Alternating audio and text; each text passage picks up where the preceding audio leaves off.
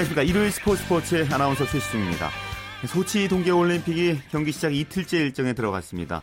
자, 우리나라는 기대했던 첫 메달 획득에는 실패했지만 현지에서는 새로운 스타들이 탄생하면서 분위기가 점점 고조되고 있다고 합니다. 자, 이 소식은 잠시 후에 동계올림픽 특집 소치는 지금에서 생생하게 전해드리겠고요.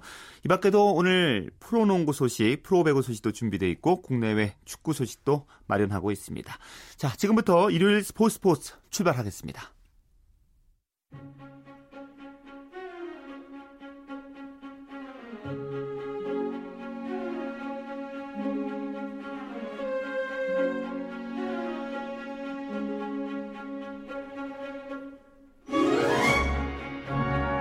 네, 스포츠 스포츠. 먼저 동계올림픽이 펼쳐지고 있는 러시아 소치로 갑니다.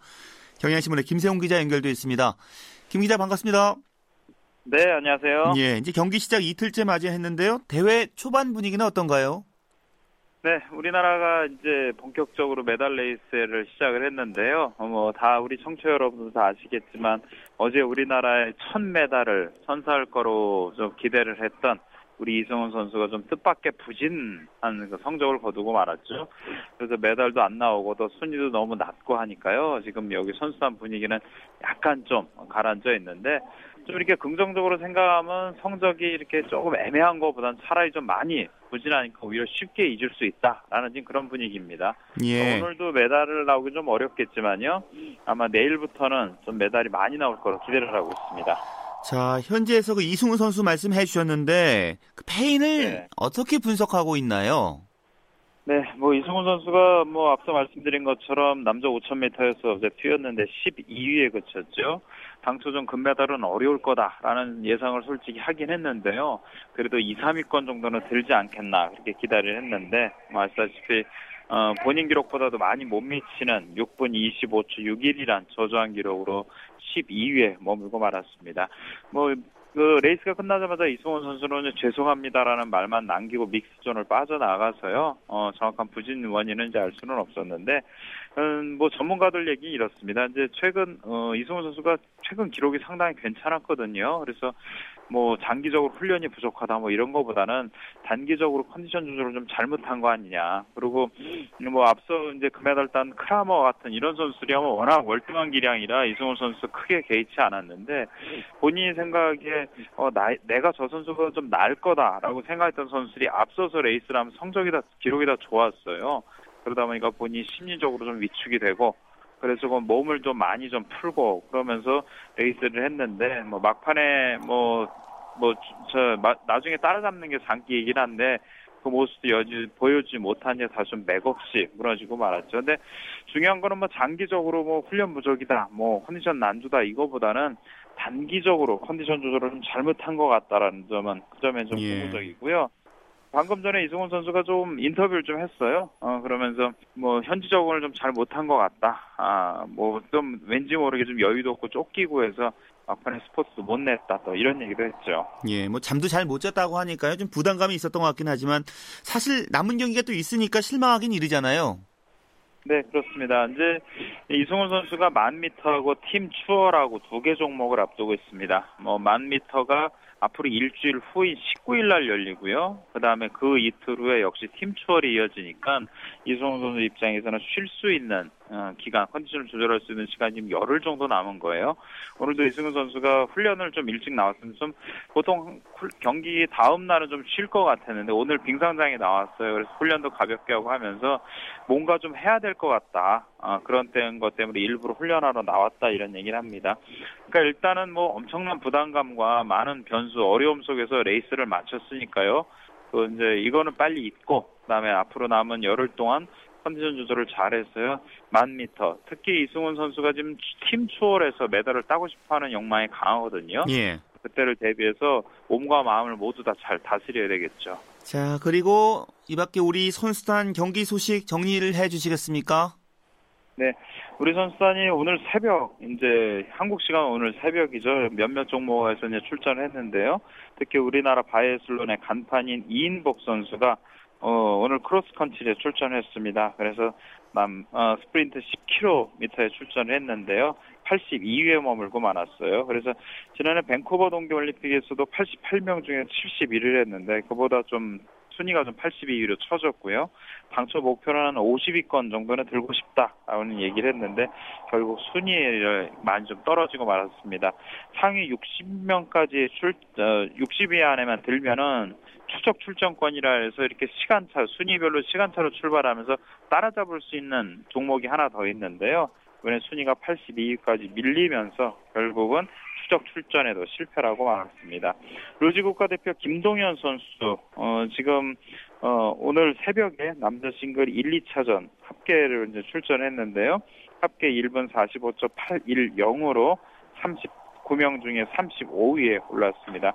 오늘부터 그러니까 한국 시간 우리 시간으로 내일 새벽입니다. 3, 4 시기가 계속 이어지니까요. 그때는 순위를 좀 끌어올렸으면 좋겠고요. 예. 자, 그리고 피겨 단체전 있었는데요. 뭐 아사다마오 선수 실력을 조금 엿볼 수가 있었어요. 네, 어, 피겨 단체전이라고요. 우리나라는 지금 출전하지 못하고 있죠. 피겨 단체전이 뭐냐면 남자 싱글, 여자 싱글, 그리고 페어, 남자 여자 같이 하는 페어, 그리고 아이스댄스 이렇게 네 개 종목에서 국가별로 한 명, 어, 한 팀씩 나와서요 경기를 대회를 그 치르는 기량을 겨루는 종목이었는데요. 어, 우리 시간으로 오늘 새벽에 쇼트 프로그램, 여자 싱글 쇼트 프로그램이 진행이 됐습니다. 아사다마오가 일본 간판으로 대표로 나와서요. 어, 초반에 트리플 악셀이 본인 그 장기이기도 하고 잘해야 되는 건데 그걸 실패하고 엉덩방아를 찧었습니다. 그래서 60.07. 좀 기대보다 낮은 점수를 받았어요. 전체 10개국 나왔는데 그 중에 3위 랭크가 됐고요. 아사다 마오 선수가 경기 끝나고 나서 인터뷰를 하는데 믿을 수 없을 만큼 너무 많이 긴장됐다. 그리고 생각보다도 압박감이 너무 강해서 제대로 못했고 그래서 팀 플레이다 팀 종목이다 보니까 팀 동료들한테 상당히 미안하다 이런 얘기를 했고요. 예. 또 오늘은 이제 실수를 개인전에서 하지 않겠다. 또 이런 다짐도 했죠. 자, 그런데 이제 러시아 대표로 출전한 16세죠. 율리아 리프니치카야 선수 쇼트 개인 최고점을 받으면서 어, 뭐홈 2점이 있는 게 아니냐. 뭐 이런 얘기도 좀 들리더라고요. 그렇습니다. 어, 리프니츠카야 지금 아직 생일이 안 지나서 실제 내에는 만으로 15세고요. 어, 그런데 이 선수가 오늘 뭐 러시아 선 러시아 팬들이 엄청난 뭐 성원 속에 쇼트 프로그램을 뛰었습니다. 뭐 쇼트 프로그램 연기를 무난하게 잘 마쳤고요. 점수를 72.90점을 받았어요. 받았습니다. 본인 72.24가 본인의 최고 점수인데 그거를 뛰어넘는 또 다른 최고 점수를 받았고요. 물론 기술적으로는 상당히 뭐 괜찮은 선수입니다. 키도 조그맣고 아주 몸도 가볍고 해서 기술은 좀 소화를 잘하는데 예술성은 좀 떨어진다 이런 평가를 받았어요. 근데 이번에 그쇼 프로그램 점수를 받으면 예술 점수를 33.51을 받았는데 이것도 본인의 최고 점수입니다. 그래서 지금 피겨 전문가들의 얘기는 이번 심판진이 대부분 유럽 쪽으로 좀그 구성이 됐고 또 러시아 관중들의 너무나 뜨겁고 열렬한 그런 응원이 있다 보니까 점수를 좀 후하게 준 거 아니냐 이런 얘기도 했고요. 예. 뭐 일부 보도나 이런 걸 따르면 뭐 미국 언론 같은 경우는 러시아 팬들의 그 열광적인 응원하는 소리가 한국에도 들렸을 거다 이런 얘기도 했고 예. 피니스파야가 예, 경기를 끝나고 나서 인터뷰를 했는데 음악이 안 들릴 정도로 음악 어, 응원이 너무 대단했다. 근데 그 안에서도 나는 이상하리만큼 침착해졌다. 또 이런 표현도 썼어요.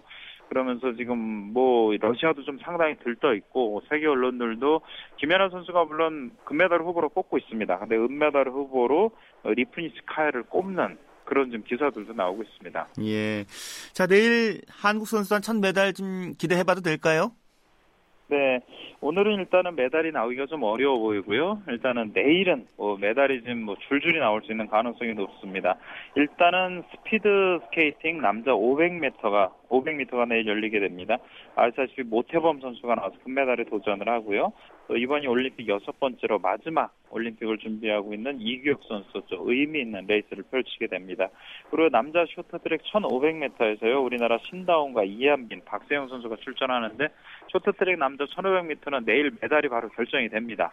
그러니까 밤 늦은 시간, 우리 시간으로 따진다고 하면 8시 반, 뭐 그 전후 돼가지고, 9시 반 전후, 밤 9시 반 전후 돼가지고요, 메달이 나오게 되는데, 뭐 아시다시피 우리 남자 쇼트트랙이 여자 쇼트트랙에 비해서 지금 성적이 부진하다, 에이스가 없다, 이런 이유로 지금 고생을 많이 하고 있습니다. 근데 첫 레이스를 하게 되니까요. 좀 메달을 따냈으면 하는 바람도 있고요.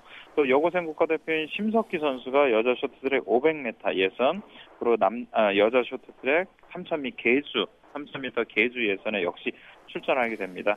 뭐 여자 쇼트트랙은 메달은 나오지 않지만요. 우리가 뭐 기대하는 금메달 두 개, 뭐 3개까지 따낼 수 있을지 500m 우리나라가 좀 약했던 종목인데 중국의 왕모 선수가 빠지면서 우리 선수도 메달권에 들어갈 수 있는 희망이 생겼으니까요.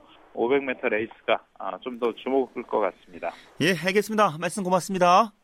네, 고맙습니다. 네, 소치 올림픽 소식을 현지 취재 기자를 통해서 듣는 동계 올림픽 특집 소치는 지금이었습니다.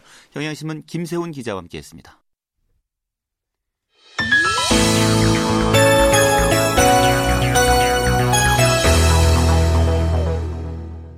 네, 프로농구 소식 살펴보겠습니다. 월간 점프볼의 손대범 기자입니다. 안녕하십니까? 네, 안녕하세요. 자, 프로농구 3강 선두 경쟁 무척 치열한데요. 울산 모비스와 창원 LG 각각 경기를 가졌군요. 네, 오늘 울산 모비스는 홈에서 전자랜드를 만나서 81대 77로 이겼고요. 어, LG는 안양 원정 경기에서 KGC 인상공사를 상대로 경기를 치렀습니다. 어, 74대 63으로 승리를 거뒀습니다. 자, 울산 모비스 오늘 어려운 상대 만났는데 경기를 잘 풀어갔나 보네요. 네, 오늘 사실 전자랜드도 어, 지금 현재 이 공동 4위권의 경쟁이 치열하기 때문에 좀 경기력이 많이 절실한 아, 승리가 많이 절실한 상황이었거든요. 그래서 오늘 좀 치열한 경기 되지 않을까 싶었는데 의외로 모비스가 또 어려운 상대인 전자랜드를 상대로 아, 초반부터 분위기를 잘 잡아갔습니다. 아, 전자랜드는 오히려 좀 절박한 상황에서 너무 지금 이 포웰 선수에 대한 의존도가 높거든요. 자, 그런 부작용이 나오다 보니까 좀 상당히 힘든 경기를 펼쳤습니다. 자, 그리고 LG도 KGC 상대로 귀중한 승점을 얻어냈어요. 네, 오늘 LG는 KGC를 상대로 여유 있는 승리를 거뒀습니다. 사실 오늘 인삼공사에서는 이 김태술 선수와 양희종 선수가 이 개인적인 사정과 또 부상 때문에 출전하지 않았거든요. 자, 그렇게 주전 두 명이 빠지다 보니까 KGC 인삼공사의 조직력이 많이 떨어진 상태였고요. 예. 반대로 LG 같은 경우는 이 데이본 제퍼슨이 초반부터 맹활약을 펼치면서 어, 경기를 잘 끌어갔습니다. 오늘 제퍼슨 선수가 이 30분을 뛰면서 29득점, 7리바운드로 좋은 활약을 보여줬습니다. 예. 자, 이렇게 되면 선두 경쟁이 지금 어떻게 되는 겁니까? 네, 아주 매일마다 경쟁이 바뀌고 있는데요. 아, 일단은 오늘 경기가 없었던 SK나이츠와 그리고 오늘 승리한 울산 모비스가 아, 30승 13패로 공동 1위를 차지하게 됐습니다. 또 LG가 오늘 경기 이기면서 나란히 또 30승을 거뒀는데 일단은 승률에서 차이가 나기 때문에 0.5게임 차로 3위로 아, 쳐져 있습니다. 예. 자, 그리고 오늘 서울 삼성과 원주 동부의 경기도 있었습니다. 네, 잠실에서 열렸는데요. 어, 삼성이 동부를 67대 62로 꺾었습니다. 아, 삼성이 오늘 승리 상당히 의미가 있었는데요. 아, 홈 7연패에서 탈출을 했고요. 또 전체 3연패에서도 이 마침표를 찍었습니다. 반면에 동부는 최근 경기 2연승을 달리면서 좋은 경기를 펼쳤는데 아무래도 이틀 연속 경기를 치르다 보니까 체력적인 면이나 집중력인 면, 집중력적인 면에서 어, 상당히 좀 어려운 경기를 치러갔습니다. 3쿼터에 어, 역전에 한번 분위기가 왔었는데 그 분위기를 놓친 것이 좀 아쉬운 부분이었고요. 반대로 삼성은 제스퍼 존슨 선수가 오늘 24득점, 또 이관희 선수가 17득점을 기록하면서 아, 오랜만에 홈팬들에게 승리를 안겨줬습니다. 예. 1위부터 3위까지는 이제 앞서 전해주셨고, 나머지 순위 정리해 볼까요? 네. 프로농구 순위 경쟁이 상당히 재미있는데요. 아, 공동 4위가 현재 두 팀입니다. 고양 오리온스와 부산 KT가 29승 20패로 아 23승 20패로 나란히 공동 4위고요. 오늘 경기를 패했던 전자랜드가 어제까지만 해도 공동 4위였는데 6위로 떨어졌습니다. 예. 그리고 공동 7위도 세 팀인데요. 삼성과 KGC, KCC가 16승 28패로 나란히 공동 7위에 있습니다. 또 오늘 패한 동부가 현재 10위로 자리가 변동이 없습니다. 예, 선두권도 치열하지만 중위권 싸움도 참 치열하네요. 그렇습니다. 일단 4위에서 6위까지가 어떻게 되느냐에 따라서 또 플레이오프에서 홈코트 어드밴티지가 달라지거든요. 그렇죠. 따라서 앞으로의 순위 경쟁이 상당히 치열할 것 같습니다. 예. 여자 프로농구 경기도 있었죠. 네, 오늘 구리에서 열렸는데요. 어, KDB 생명이 KB 스타스를 71대 64로 꺾었습니다. 어, KB 스타스가 최근에 1위 팀인 우리은행, 2위 팀인 신한은행까지 꺾으면서 기세가 아주 좋았는데 오늘 경기는 좀 반대로 KDB 생명이 더 침착한 경기를 풀었습니다. 오늘 한채진 선수가 18득점, 그리고 신정자 선수와 이현아 선수가 16득점씩을 기록하면서 어, KB 스타스를 초반부터 아주 큰 점수차로 따돌렸습니다. 예, 알겠습니다. 말씀 고맙습니다. 고맙습니다. 네, 프로농구 소식 월간 점프볼의 손대범 기자였습니다.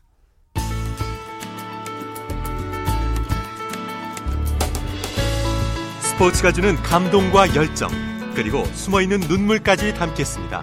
스포츠 스포츠 최시중 아나운서와 함께합니다. 네, 프로배구 소식도 살펴보겠습니다. 마이데일리의 강산 기자입니다. 안녕하세요. 네, 안녕하세요. 자, 남자부 두 경기, 여자부 한 경기 있었는데요. 남자부 경기에서 대단한 이변이 일어났습니다. 러시 앤 캐시가 삼성화재를 잡았어요. 예, 그렇습니다. 정말 그 누구도 예상하지 못한 이변이 일어났는데요. 오늘 대전 충무체육관에서 열린 경기에서 신생팀 러시앤 캐시가 최강 삼성화재를 세트 스코어 3대 0으로 완파하고 시즌 8승째를 따냈습니다. 예, 그것도 세트스코어 3대 0으로 이겼잖아요. 그렇습니다. 이전에는 승부처에서 무너지면서 승리 기회를 번번이 넘겨주던 러시앤 캐시였는데요. 오늘은 달랐습니다. 두 세트를 먼저 따낸 러시앤 캐시는 3세트 22대 20에서 동점을 허용하면서 또 한 번 뒷심 부족을 드러내는 게 아닌가 했지만 예. 23대 23에서 송명근의 퀵오픈으로 매치 포인트에 도달했고요. 레오의 공격을 김홍정이 멋진 수비로 걷어낸 뒤에 송명근이 또 한 번 퀵오픈에 성공하면서 경기를 3대 0 완승으로 마무리 지었습니다. 예. 자, 김세진 감독이 스승인 신치용 감독에게 일격을 가한 날이기도 한데요. 이게 승리 요인은 어디에 있다고 보시나요? 예, 오늘 러시앤 캐시는 수비와 리시브가 굉장히 좋았습니다. 팀 공격 성공률은 59.55%로 삼성화재의 47.76%에 10% 이상 앞섰습니다. 또 리시브 성공률도 60.34%로 48.39%에 그친 삼성화재를 압도했는데요. 배구의 기본이 리시브였습니다. 리시브가 안 되면 다양한 공격을 펼칠 수가 없는데 이런 기본적인 부분에서 러시앤 캐시가 삼성화재를 압도했다고 할 수 있고요. 예. 디그 성공률도 무려 78%에 달했습니다. 모든 게 완벽했던 경기였습니다. 자, 이렇게 상승세를 타고 있기 때문에요. 이제 러시앤 캐시가 순위 싸움의 최대 복병이라고 볼 수 있겠습니다. 그렇습니다. 오늘 승리로 러시앤 캐시는 승점 26점이 되면서 4위 대한항공과의 격차도 6점으로 줄였는데요. 남은 경기에서 충분히 뒤집을 수도 있는 격차입니다. 김세진 감독은 첫 해부터 너무 성적에 욕심내면 안 된다면서 좀 겸손해하지만 선수들이 매 경기 오늘처럼 치른다면 의외의 결과가 나올 가능성도 충분합니다. 예. 자, 우리 남자부 LIG 손해보험대 현대캐피탈 경기도 있었잖아요. 그렇습니다. 구미에서 열린 경기에서는 홈팀 LIG가 현대캐피탈에 3대 2로 역전승을 거두고 4위 대한항공과의 격차를 3점으로 줄였습니다. 예.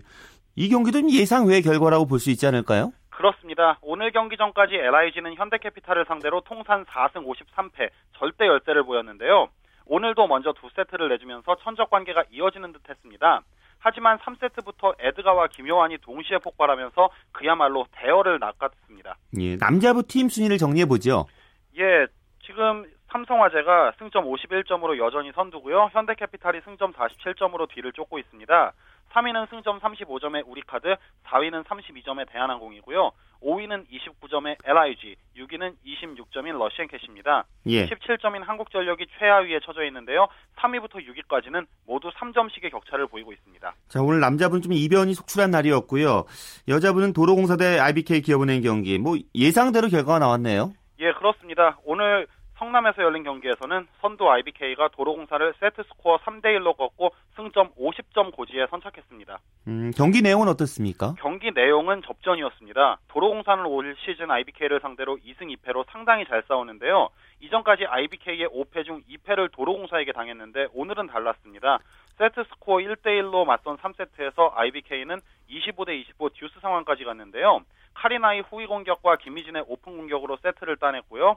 4세트에서도 25대 25 듀스 상황에서 상대 연속 범실로 경기를 마무리 지었습니다. 아무래도 선두팀의 집중력이 돋보인 부분이라고 할 수 있겠고요. 카리나가 31점, 김희진이 블로킹 6개 포함 18점, 박정아가 14점을 올리면서 삼각편대가 위력을 발휘했습니다. 예, 알겠습니다. 말씀 고맙습니다. 네, 감사합니다. 자, 프로배구 소식 마이데일리의 강산 기자와 함께했고요. 축구 소식 스포츠 동아의 윤태석 기자 연결해서 살펴보겠습니다. 윤 기자 안녕하세요. 예, 안녕하세요. 유럽에서 이제 매주 우리 선수들의 골 소식 이어지고 있는데요. 이제 이번에는 네. 손흥민 선수도 이청용 선수까지 골 소식 전해왔어요. 예, 독일하고 영국에서 연달아 이제 화끈한 골 퍼레이드가 펼쳐졌는데요. 레버쿠젠의 손흥민 선수가 포문을 열었습니다. 어젯밤 이제 묀헨 글라드바흐 원정에서 후반 17분 아주 호쾌한 오른발 중거리슛으로 결승골을 터뜨렸고요. 정규리그 8호 골입니다. 잉글랜드 이청용 선수가 화답을 했습니다. 오늘 새벽 본머스와 챔피언십 홈 경기에서 전반 21분에 선제골을 터뜨렸습니다. 예. 이청용 선수는 이번 시즌 첫 골 아닌가요? 예, 맞습니다. 첫 골입니다. 이제 이청용 선수가 수석팀에서 골맛을 본게 무려 1년 1개월 만이고요. 올 시즌 이제 이청용 선수가 좋은 활약을 보이면서도 골이 좀 없었거든요. 도움만 5개만 있었습니다. 이번 득점으로 조금 그동안에 좀 아쉬웠던 마음고생을 훌훌 털어볼 수 있을 것 같습니다. 예. 골 장면을 다시 한번 짚어보죠. 예, 후반 21분이었는데요. 이제 동료 마크 데이비스 선수가 침투 패스를 해줬고요. 이청용 선수가 문전 오른쪽에서 받아서 강력한 오른발 슛이 반대쪽 골문으로 들어갔습니다. 이청용은 오늘 경기에서 오른쪽과 중원을 두루두루 어, 휘저으면서 풀타임 활약을 했고요. 아쉽게 팀은 이청용 선수의 선제골을 지키지 못하고 2대2로 비겼습니다. 예. 다른 유럽파 선수들 주말 활약은 어땠습니까? 예, 프리미어리그에서는 선덜랜드의 기성용 선수 그리고 카디프 시티의 김보경 선수 모두 풀타임을 뛰었는데 팀은 모두 졌고요. 이제 마인츠 한국인 듀오죠. 구자철 선수와 박주호 선수는 볼프스부르크와의 경기에 두 선수 모두 선발 출전했는데 팀은 역시 3대 0으로 졌습니다. 이제 네덜란드 아인트호벤의 박지성 선수는 트벤테와의 경기에서 풀타임 뛰면서 팀의 3대1 승리 이끌었고요. 예. 아인트호벤이 어, 최근 상승세를 이어갔습니다. 자, 유럽에서 뛰는 선수들이 이제 우리 대표팀 주축이라는 것을 부인할 수는 없잖아요. 그래서 네. 이제 선수들 골 소식이 참 반가운데요. 근데 박주영 선수가 아쉽게도 부상이라는 얘기가 또 들려요. 예, 오늘 이제 박주영 선수의 소속팀 왓포드가 오늘 새벽 레, 레스터 시티와 경기가 있었는데요. 지난번 경기에서 박주영 선수 후반 막판 교체 출전하지 않았습니까? 오늘도 출전이 예상이 됐는데 결장을 했습니다. 원인은 부상이었는데요. 경기 전에 왓포드 구단이 홈, 어, 트위터를 통해서 박주영이 사소한 무릎 부상으로 결장한다 이렇게 사전에 밝혔습니다. 예. 자, 여러모로 박주영 선수는 이제 홍명보 감독의 머릿속을 좀 혼란스럽게 할 것 같아요. 예, 지금 이제 박주영 선수 입장에서는 빨리 한시라도 저 경기를 뛰어서 본인의 컨디션에 대표팀 뽑힐만 하다. 또 예전에 경기력 상당히 비쳤다 이것을 입증해야 되는 상황이거든요. 예. 이런 상황에서 부상을 당했다는 게 좀 더 아쉽긴 한데 불행 중 다행이라고 볼 수 있는 거는 큰 부상은 아닌 것 같습니다. 어, 무릎 부상으로 알려졌는데 어, 경미한 부상으로 알려졌고요. 예. 오늘 경기도 이제 무리에서 조금 무리에서 뛸 수 있다면 뛸 수 있는 경기였지만 잘못해서 더 큰 부상으로 이어질 것을 염려해서 구단에서 배려를 해서 한 경기 좀 쉬어가는 그런 측면이라고 보여집니다. 예. 자, 홍 감독이 지금 유럽 출장 가 있잖아요. 예. 박지성 선수 만났을까요? 예, 축구협회가 홍명보 감독 일정을 지금 비공개로 하고 있어가지고요. 정확히는 알려지지 않는데 박지성 선수를 아직 만나지는 않은 것 같습니다. 홍 감독이 토요일에 미국에서 독일로 넘어갔다고 하는데요. 분데스리가 뛰는 그 선수들을 일단 만난 다음에 면담을 다 하고 나서 네덜란드로 넘어간다고 하니까 하루나 이틀 정도 지나서야 박지성 선수를 만날 것으로 보입니다. 예. 자, 그리고 우리 대표팀과 이제 월드컵 본선에서 만나게 될 팀들과 관련해서 뭐 얘기 나온 것들이 있습니까?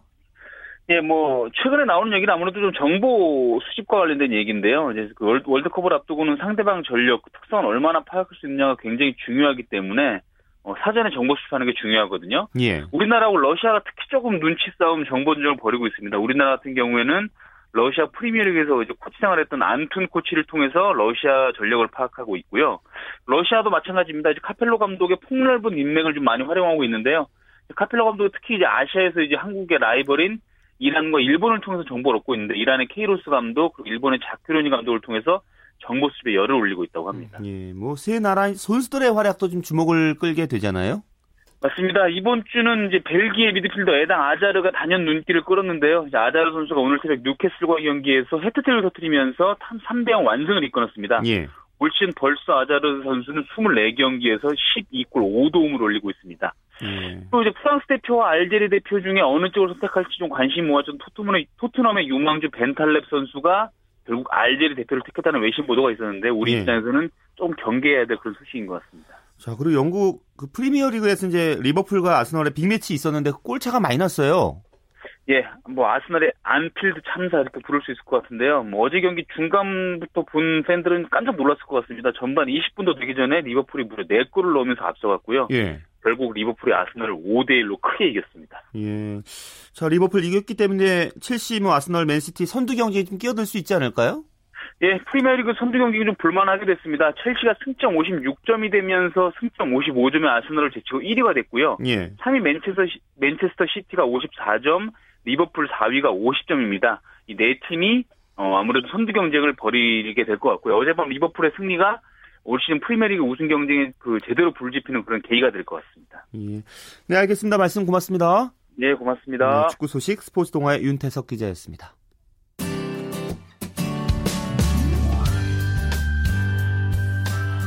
스포츠를 듣는 즐거움. 스포츠, 스포츠. 최시중 아나운서와 함께합니다.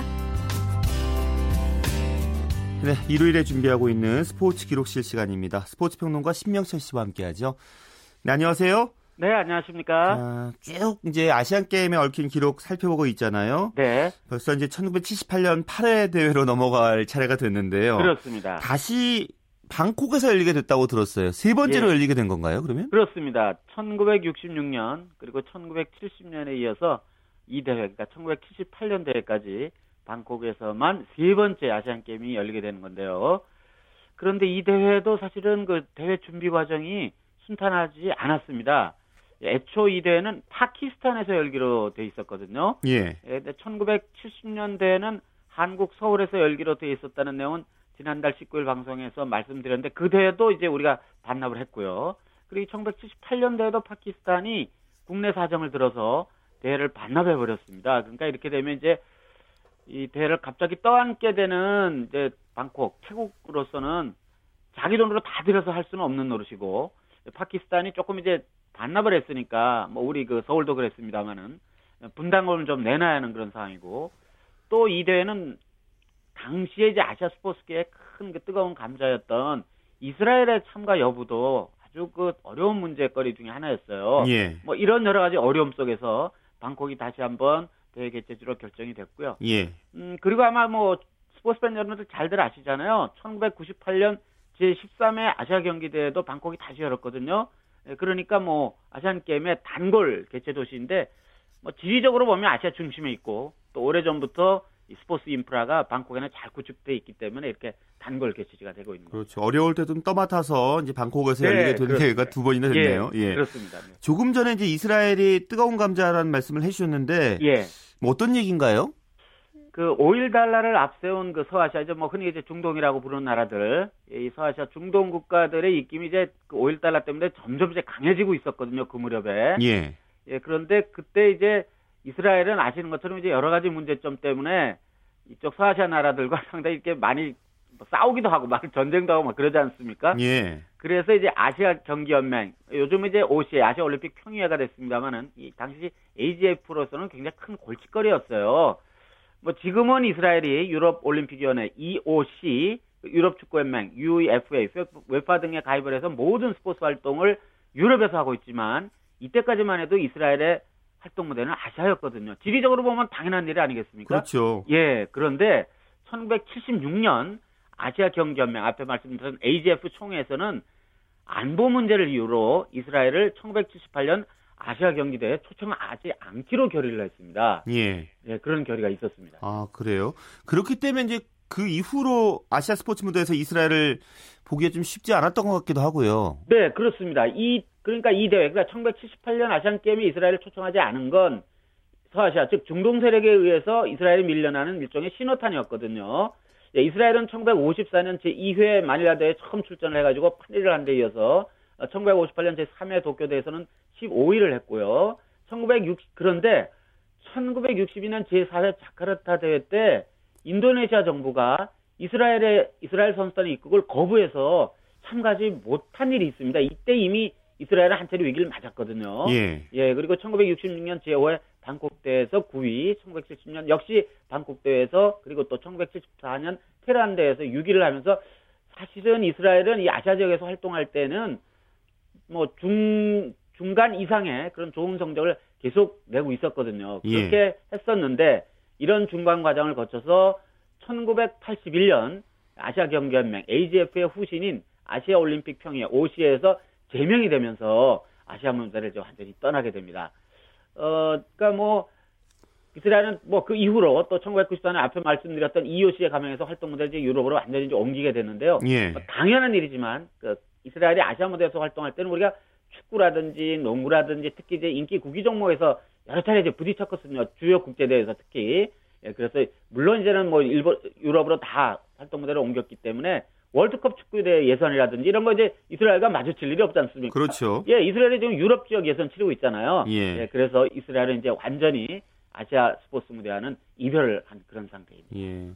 결국 이제 아시아 스포츠 무대도 이제 급변하고 있었기 때문에요. 네. 우리나라도 그 위상을 잃지 않기 위해서 노력을 좀 많이 했겠다라는 생각이 들어요. 그렇습니다. 그래서 그 대회에 그 대한체육회는 당시 이제 한창 유행했던 말이 소수 정의 원칙이라는 게 있었어요. 예. 예, 그래서 3위 이내 입상이 가능한 10개 종목, 17개 종목에 선수 203, 203명을 출전을 시켰는데 모든 출전 종목에서 고르게 선전해서 금메달 18개와 은메달 20개, 동메달 31개로 일본, 중국에 이어서 애초 목표였던 종합 3위에 올랐습니다.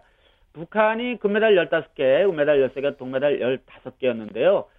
사실은 그 한국과 북한의 남북한 스포츠 경쟁 이게 1972년 미넨 올림픽부터 본격적으로 시작이 됐는데요. 예. 그리 오래, 오래 가지 못하고 그러니까 1970년대 후반에 이미 한국의 일방적인 우세로 이제 판가름 나기 시작했습니다. 북한은 이 대회 사격과 역도, 체조 등 이제 메달이 많이 걸려 있기도 하고 전통적으로 강세를 보여온 개인 종목에 집중을 했습니다만 예. 우리나라가 복싱과 레슬링, 수영, 양궁, 펜싱 이런 개인 종목 그리고 농구, 배구 이 대회에서는 오히려 다 단체 구기 종목에서 어. 또 선전을 했습니다. 그래서 이런 종목에서 고르게 메달을 한국에게는 뭐 도저히 상대가 되질 않았습니다. 예. 오늘 시간이 다 돼서요. 뭐 자세한 종목 관련 사항은 좀 다음 시간 또 여쭤보겠습니다. 네. 예, 말씀 하겠습니다. 고맙습니다. 네, 고맙습니다. 네, 스포츠 평론가 신명철 씨와 함께한 스포츠 기록실이었습니다.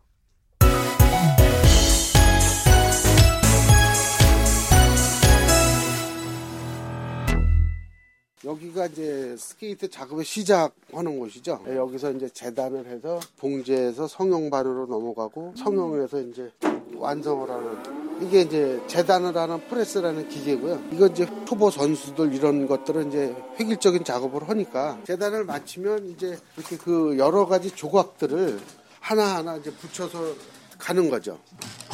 네, 지금 이분은 그 끈을 낄 수 있는 그 구멍 부분을 지금 작업 봉제하고 있어요. 두드리고 이제 해서 이제 모난 곳을 다듬어주고 뭐 이런 이런 접착하고 그러는 과정이에요. 지금 올림픽 10명이 지금 쇼트트랙은 가 있는데 이호석 선수, 신다운 선수, 박세영 선수, 이한빈 선수, 조혜리 선수, 심석희 선수, 김아랑 선수, 공상정 선수 10명 중에 8명이 제가 만든 걸 쓰고 있습니다. 자, 청취자 여러분도 지금 들으셔서 어, 눈치채셨겠지만 그 스포츠 만든 사람들 그 스케이트화 지금 제작 현장을 들려드렸거든요. 유지 리포터와 함께 좀 자세한 얘기 나눠보겠습니다. 어서 오십시오. 네, 안녕하세요. 예, 오늘 스케이트화를 만드는 분을 만나고 오신 거죠? 네, 맞습니다. 세계를 제패한 대한민국의 스피드 스케이팅 선수들의 숨은 조력자 유호상 씨를 작업 현장에서 제가 만나봤는데요. 천분의 1초로 승부가 갈리는 빙상 스케이팅 경기에서 이 스케이트화는 첨단 기술과 노하우가 집약된 선수들의 유일한 무기라고 할 수 있습니다. 메달을 꿈꾸는 스케이터라면 국내 선수는 물론이고 이 해외 유명 선수들도 한 번쯤은 유호상 씨를 만나봤을 텐데요. 예. 유호상 씨는 40년 전 스포츠화를 만드는 그 회사에 입사해서 일하다가 90년대 중반에 자신의 사업장을 만들고 스케이트화를 스케이트화 수선을 전문으로 하다가 본격적으로 제작을 시작한 건 김동성 선수와의 인연 덕분이라고 합니다.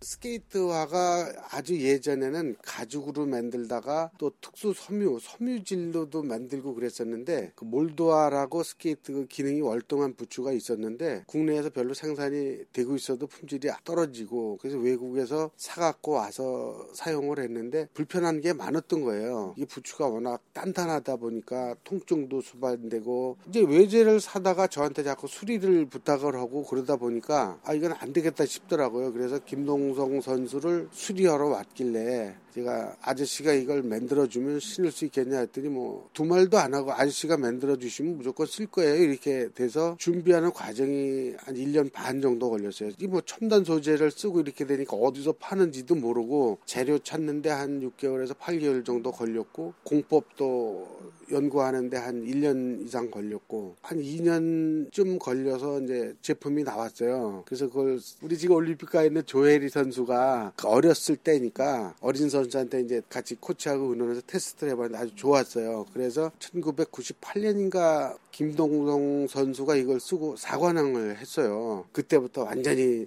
이 스케이트만을 하게 된 거죠. 자, 이렇게 정말로 김동성 선수 4관왕 뒤에는 그 유호상 대표가 정말 스케이트 잘 만들어주기 위해서 2년 네. 동안 노력을 했고요. 참 지금 소치 올림픽 출전하고 있는 선수들 그 스케이트화도 다 수작업으로 이루어지는 거죠? 네, 맞습니다. 뭐 선수용 스케이트 한 켤레 제작하는데 최소 열흘 이상이 걸린다고 하고요. 예. 말씀하신 것처럼 100% 수작업으로 이제 진행이 되는데요.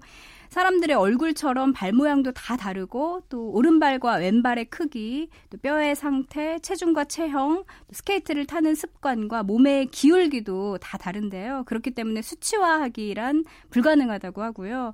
어, 그래서 유호상 씨의 작업실 한켠에는 현재 제작 중인 선수들의 발을 석고로 뜬 모형과 또 수많은 선수들의 발 모양 그림 또 그 발 특징에 대한 메모가 적힌 자료들을 볼 수 있었습니다.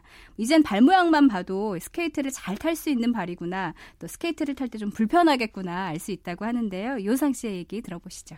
사람 발도 다 틀리지만 쓰는 성향도 틀려요. 오히려 발보다 스케이트가 작아야 되는 선수들이 더러 있어요. 지금 올림픽에 가 있는 이승훈 선수요. 그 선수는 자기 발보다 구두가 작아야 돼요. 발을 오므리고 타는 그런 스타일이에요. 근데 그 힘은 많이 모아지거든. 불편하긴 한데 힘은 또 모을 수 있는 그런 게 있는데 발을 떠보면 그 사람의 골격이 아, 이 사람은 스케이트 타기에 좀 적합하다. 또 아, 좀 불편하다는 발은 사실은 있어요. 우리 통상 평발 평발 하잖아요. 근데 우리나라 선수들이 잘 탔던 선수들이 거의 평발들이에요. 여자 선수 그 유명한 전이경 이경 선수 지금은 해설하러 가 있고 그다음에 김동성 선수, 이호석 선수, 안현수 선수 그 외에 평발들이 많고 잘 타요. 어쨌거나 결국 이 스케이트 부츠는 기능을 갖고 있는데 한 곳으로 정점으로 그 힘을 모아줄 수 있게 그거 만들어줘야 되는 게 제 임무고 저는 이제 여러 명이지 않겠어요. 여러 명 선수 중에 부상 없이 그동안 진짜 어렵게 훈련한 성과를 이제 거두어야 되는데 후회의 눈물을 안, 안 흘리고 진짜 후회 없이 나온 성적에 만족할 수 있는 좋은 성적들을 냈으면 좋겠죠. 네.